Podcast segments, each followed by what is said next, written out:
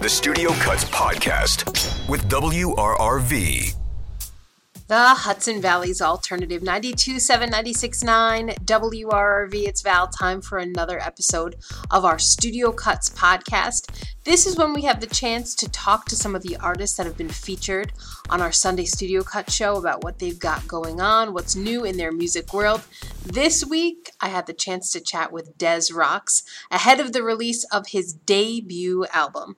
I'm yeah. so excited that you joined us again. You interviewed with us, I want to say it was back in May. He was talking about, like, oh, what can we expect this year? And you were like, oh, big things, big things. But it was nothing like this week, which is a really big week for you, right? Yeah, no, it, it's a lot going on at once. And I'm, uh, I'm really, really, really excited. So big things for sure. Absolutely. So again, we're so excited to have you again. The album is like, what, four days away? Oh, it's crazy. I haven't even thought about it like that. No. Right, well, we'll we'll put some stress on you. How are you feeling? I mean, I hope I didn't make you nervous right now, but no, I'm I'm excited for everything to come out. I'm excited for people to finally hear this music. I'm excited to just shake things up and put out some really big bad records. I have to tell you, I got a sneak peek only this morning. Like at nine o'clock, my email went off and it was like, if you want to take a listen to it before you chat, I was like, yeah, I do. Oh man, very good. Thank you so much. Thank you. You've got the goods early. That's crazy which we never do, or at least it never comes down to me. Like other people get it, and I'm like, thanks, you guys. But um, it went directly to me this time. I have to tell you, MMC, I've been listening to that one over and over. Uh, thank you so much. Thank you. I appreciate that. Do you have a favorite track on the album yet? Or uh, it's tough because they all kind of represent such different parts of like my musical DNA and they all mean different things to me personally and emotionally. So I can't choose. Don't make me choose. Okay, I won't. I won't. I mean, I'll tell you that. So far, that's my favorite one. And I read that Queen was a big influence for you growing up.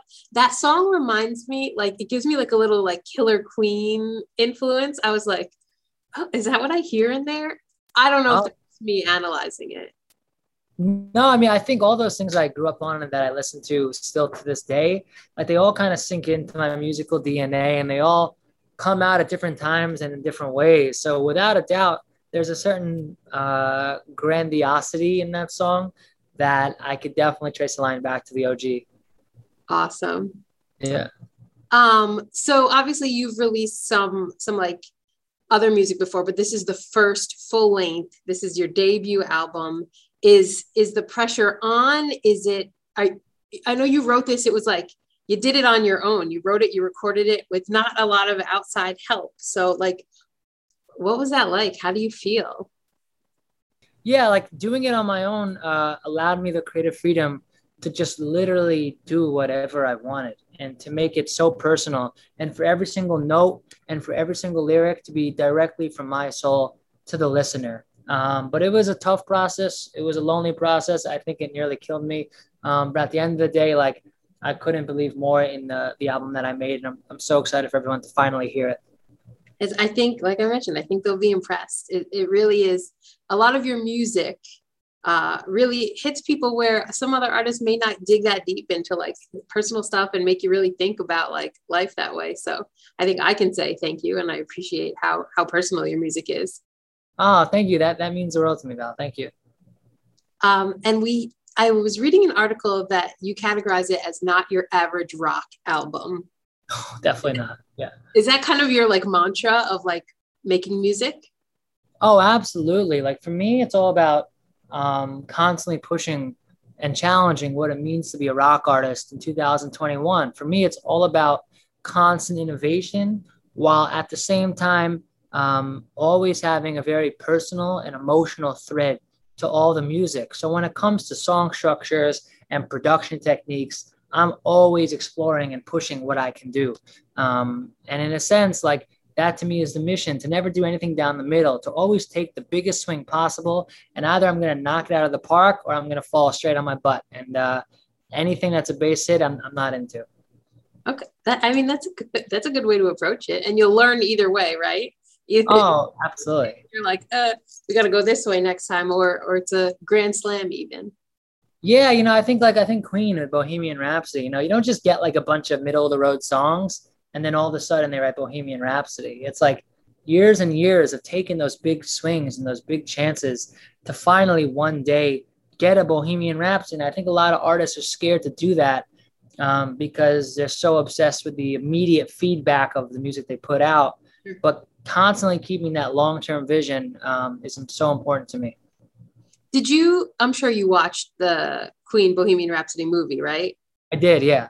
What did you think about that part specifically when they kept turning down Bohemian Rhapsody and they were like, well, I mean, it's par for the course, you know, it's a story of my life. Um, just growing up here in New York and uh, like playing shows and always being the odd kid out on the bill, pretending I was playing the 80,000 people when I was playing to like a bartender and my cousin, you ah. know, and uh, just kind of like, but that's, just, but, but staying with that vision, you know what I mean? And just like, no matter what, no matter what other people think, no matter what other people, especially in the industry, tell you, like that's paramount. And it can be tough to do um, but i support it fully.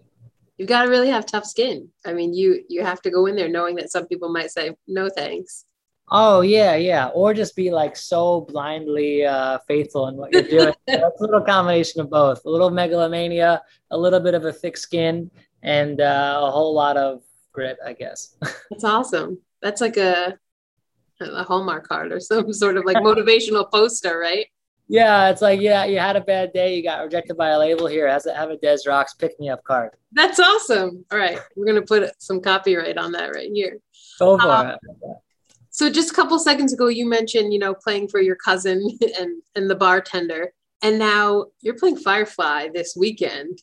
Mm-hmm. And I know when you spoke to us a couple months ago, you were like, "There's something big, but I can't say it." Was that it?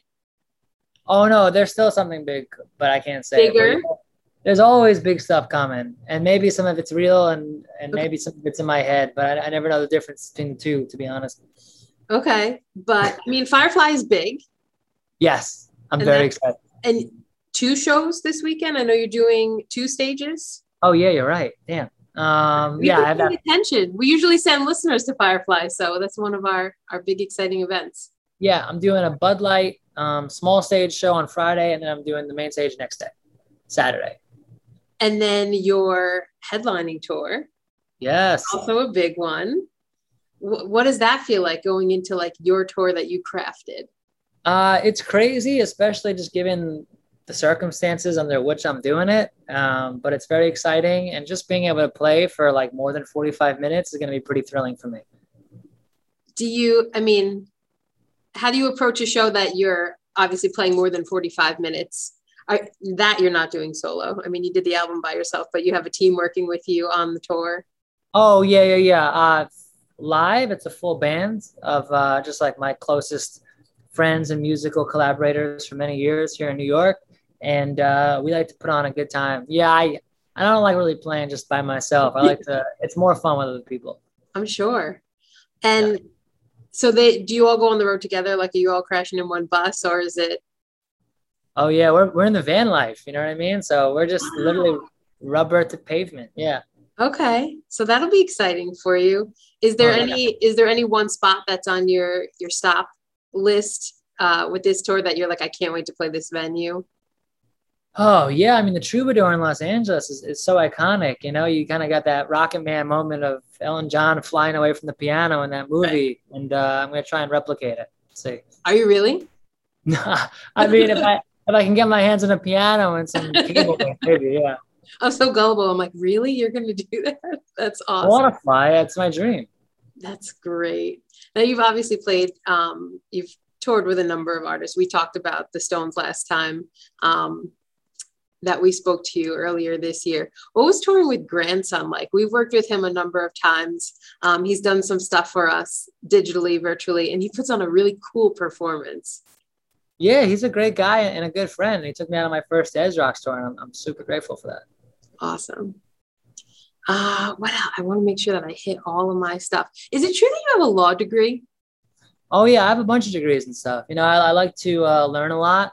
So, um, you know, in my spare time, I like to study and read quite a bit. I'm a bit of a, uh, a bookworm in that sense, okay. and uh, yeah, I'm a, a little bit of a Renaissance guy in that in that way do you think you'll ever practice law or do you think that's just kind of like i have it it's cool Uh, I'm too I'm too focused on the art and making music all day and all night. So doing that is of no interest to me. Okay, but you have it, and that's a Yeah. really big accomplishment, I'd say. Thanks. that's awesome. Um, is the room that you're in right now where you did uh, where you worked on the album? Most of it, yeah. Uh, a lot of it was made in my bedroom, and then the rest of it was made in this little studio here in Sunset Park, Brooklyn. Um, a lot, a lot of memories in this room, and we're cleaning it out right now to get ready for tour, which is a weird feeling. You know, it's like the last episode of a sitcom where the character like looks into the empty apartment and turns the light and closes the door, and then that's it. You know, that's how I feel right now. Leaving home, it feels like like the closing of Friends, like when Yeah. they like shut the door and they're like, "Well, that's it." It's gotta be a weird feeling. I mean, there's Yeah, probably a lot of attachment to all that you've accomplished in that space. Yeah. I mean, uh, so much of the album was made in here, and uh, it's it's been 18 months since I've been on the road, so it is a weird feeling. Now, have you done a live show yet since COVID, or will No. this, this weekend will be the first one? This will be my first time performing for people. Yeah, we've done some live streams and things like Yeah. that, but nothing quite matches up to actually playing for real fans. Is it a weird feeling to get back out on stage, even though it's what you know, it's what you work for? You've done it before, but with after all this time, I mean, I'll, I think I'll be able to tell you better once i step foot on that first stage. You know, to me, it's like so in my blood, and it's what I was put on this earth to do. Um, but at the same time, there is like a little bit of a oh, I haven't done this in a minute feeling. I think I'll be pretty winded a few songs in. So yeah, we'll see. That's awesome. Um, as far as I know, we hate to talk about it, the COVID thing, but like in addition to writing an album and working on an album, is there anything you picked up, like a hobby, a trait? I was talking to one of the guys from Milky Chance last week, and he was like, "Yeah, I took up pottery. I never would have expected this like big German dude to be like, yeah, I have a, a wheel in my house now." Yeah, I wish, I would say, I wish I was allowed the, f- the freedom of mind to just kind of go explore non musical things. I think, if anything, I became like hyper obsessed with, with the music and making the album and the and all the songs and the production. Um, I wish I came out of this with a great hobby. I would love to make some like clay mugs for tour or something. right. Well, apparently, Milky Chance is who you need to talk to. If I'm at a festival, I'm gonna hit him up. Like, you guys got any free bowls or mugs I could use? he's like, I, I totally have a bunch of mugs. That's what we do now. Like this is so people were talking about like, oh, I I started baking banana bread. And he's like, Yeah, we throw clay now. Huh. I guess, you know, a real good person in a real bad place is just a couple days away. So I guess we'll close where we started. Any final thoughts of, of on the uh, couple days to the eve of your album? Yeah, I mean, enjoy the quiet before the storm. That's what I'll say. Like, buckle up when you listen to this thing. It's a journey from front to back, and uh, it means a lot to me. So I, I can't wait for the world to hear it. I, I'm excited for everyone to hear it. I'm thankful that um, your people let me get a, a sneak peek of it. I definitely have had it on all morning, and I really appreciate the music, everything that you put into it, and for taking the time to chat with us today. It was really cool to have you back. Thank you. Thank you so much for your time. I, I appreciate it enormously. And good luck Friday, and good luck at Firefly. And on the tour, we'll see you uh, in New York. Is it November, December? Back? November 4th. Awesome. Yeah. Hometown show coming That's back. awesome. And you're doing like a big release for the album then too.